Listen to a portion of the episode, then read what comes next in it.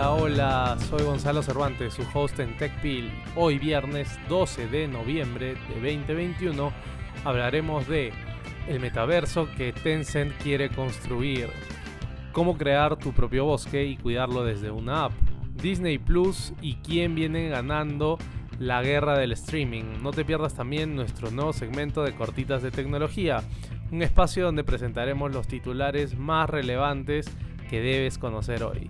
Empezamos con TechPil.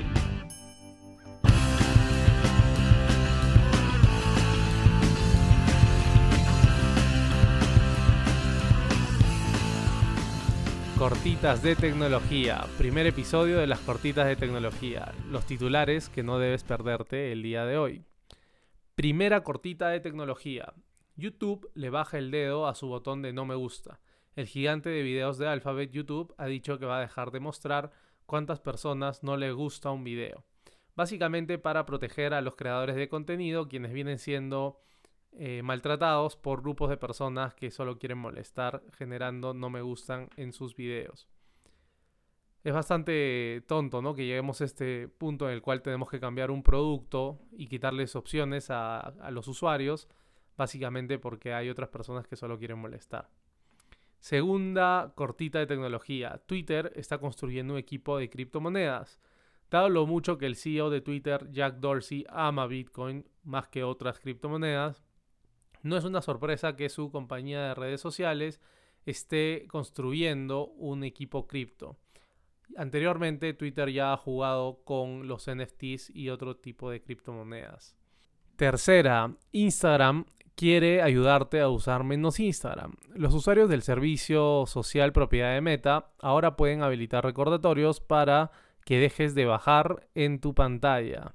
Básicamente lo que quieren es que tú puedas establecer que quieres utilizar la aplicación por una hora y a la hora te avise la aplicación que debes dejar de utilizarla. Apple crea un servicio de hardware para pymes. Mantener el hardware actualizado y seguro no es un desafío menor. Apple está lanzando la versión beta de una solución de administración de dispositivos llamada Apple Business Essentials, dirigida exclusivamente a empresas con menos de 500 empleados. Quinta, Google no logra deshacerse de la inmensa multa que le dieron en la Unión Europea. El intento de hacer que desestimen una enorme multa de al menos 2.400 millones de euros, derivada de un caso de 2017 con la Unión Europea por su producto de compras, ha fracasado en gran medida. Sexta, el Departamento de Justicia de Estados Unidos está demandando a Uber por parte de su producto, pues según ellos afirman, puede discriminar a los usuarios con discapacidad al cobrarles una penalidad por demorarse en abordar el vehículo. Todos los que han utilizado Uber o Lyft o alguna de estas aplicaciones de taxi saben que si es que demoras mucho al ingresar al vehículo, tienes una penalidad. Eso es triste si es que eh, se les está cobrando igual a personas que tienen eh, discapacidades que les prohíbe de cierta forma o limita a tener tanta movilidad como normalmente uno la tendría. En ese caso, eh, Uber definitivamente está actuando mal. Séptima, el miércoles les hablamos de Rivian. Al día de ayer ya valía más que Ford. Octava y última. Elon Musk vendió 5 mil millones de dólares en acciones de Tesla. Con razón, todo el drama de su encuesta durante el fin de semana. Si quieres explorar más de estas noticias, te recomiendo visitar techcrunch.com, donde puedes encontrar muchísima información relacionada. Entramos a nuestras pastillas de tecnología. Primera pastilla. El metaverso de Tencent. ¿Se acuerdan que la semana pasada nos preguntábamos si China estaba construyendo el metaverso? Pues el gigante de tecnología chino, mejor conocido por ser dueño de WeChat, la super app china por excelencia, pero también por tener inversiones en Supercell, Roblox y Epic Games, ha dicho que quiere construir un metaverso. Para quienes no suelen jugar juegos, estas son tres empresas gigantes en el mundo gamer, dueñas de Fortnite o Battle Royale, entre muchas otras. Ponyma el CEO de Tencent ha explicado que ve al gobierno chino favoreciendo la creación de un metaverso siempre y cuando se cumpla con las regulaciones necesarias, es decir, una versión china del metaverso. Aunque no tienen interés en invertir nada parecido a los 10 mil millones que ha prometido Meta, sí han descrito tres caminos por los cuales se podrían desarrollar eh, este espacio virtual. El primero obviamente es el de los videojuegos, pues al tener tantas inversiones en el mundo gamer, se les hace más fácil unificar experiencias y básicamente hacer juegos cada vez más interactivos. El segundo camino para el CEO de Tencent es una red social que sea gamificada, es decir, que tenga altos componentes lúdicos y que también pueda tener muchas más experiencias programables. La tercera ruta es una iteración de la segunda, y se trata de una red social con ayuda de realidad virtual y, y realidad aumentada para llevarla a la vida real. La pregunta continúa. ¿Confiarían ustedes en una red social regulada por el gobierno chino? Cuéntenos en nuestras redes sociales. Segunda pastilla de tecnología. Ecology, una suscripción para salvar el planeta. Hoy en día muchos estamos suscritos a música, videos, productos de belleza, entre muchos otros. Entonces, ¿por qué no suscribirnos a algo que compense nuestra huella de carbono y de alguna forma alivien nuestra conciencia con respecto a lo que contaminamos. Esto es parte de lo que propone la startup británica Ecology, que hoy en día utiliza los fondos de suscriptores para plantar un millón de árboles cada 10 días en lugares como África y América Latina. Luego de plantar estos árboles y conservarlos, compra bonos que permiten que el donante reduzca su huella de carbono. También te acompaña en el proceso de reducir tus acciones que contaminan el medio ambiente, en abril, Ecology cerró una ronda de inversión inicial de casi 6 millones de dólares o 4 millones de libras esterlinas, con una valoración previa de 16.5 millones de libras esterlinas del inversor principal General Catalyst y Entre Capital.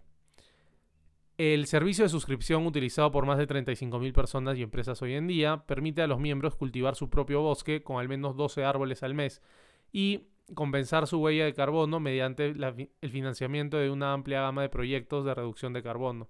Si quieres saber más sobre ellos, puedes visitar el artículo de Mark Butcher al respecto o visitarlos en ecology.com. Tercera pastilla de tecnología. Disney Plus reporta una enorme caída en nuevos usuarios en el último cuarto. La principal unidad de negocio de streaming de la empresa más grande de entretenimiento del mundo ha reportado que solo pudo añadir 2.1 millones de nuevos suscriptores a su sistema de entretenimiento Disney Plus, superando así los 118 millones de usuarios actuales. También se reportaron más de 630 millones de dólares en pérdidas, y aunque esto se esperaba, pues se está invirtiendo mucho en crear más y mejor contenido, y gastando millones en marketing y ventas, el significado de tener una división que compite con Amazon Prime y Netflix con dos años de pérdidas significativas es bastante importante. Dos de los problemas más grandes que afronta Disney Plus eh, son su falta de llegada con contenido local a otros países del mundo, algo que Netflix hace extremadamente bien, y su falta de capacidad de tener grandes y populares producciones en los últimos meses y en los meses que vienen. Cuarta, ya que estamos hablando de streaming, veamos quién está dando la batalla entre estas empresas. Hoy en día Netflix es el rey, con más de 209 millones, 209 millones de suscriptores en todo el mundo. Muy cerca le sigue Amazon Prime con 200 millones, pero eso tiene un truco y es que Amazon incluye este servicio de streaming con cualquier cuenta de Prime, lo cual no deja claro si es que la gente realmente ve el contenido de Prime Video o simplemente tiene una cuenta porque le gusta pedir cosas por Amazon. Luego le sigue Disney Plus con sus 118 millones de suscriptores. Y finalmente HBO Max y HBO que tienen 42 millones de suscriptores y han caído, eh, de hecho han perdido suscriptores el último mes. No olvidemos que Netflix ha decidido ampliar su negocio a los videojuegos y ya tiene 7 de ellos para Apple y Android. Esto se pone cada vez más interesante. Gracias a todos por habernos escuchado hoy día. Si desean colaborar con este podcast, escríbanos. Gracias también a Forget the Whale por la música del episodio de hoy. No olviden calificar este podcast y dejar un comentario en donde sea que lo estén escuchando. Eso nos ayuda muchísimo para llegar a otras personas. Nos vemos el lunes con más noticias y acontecimientos del mundo startup y de las empresas de tecnología más grandes. Que la fuerza los acompañe. Larga vida y prosperidad.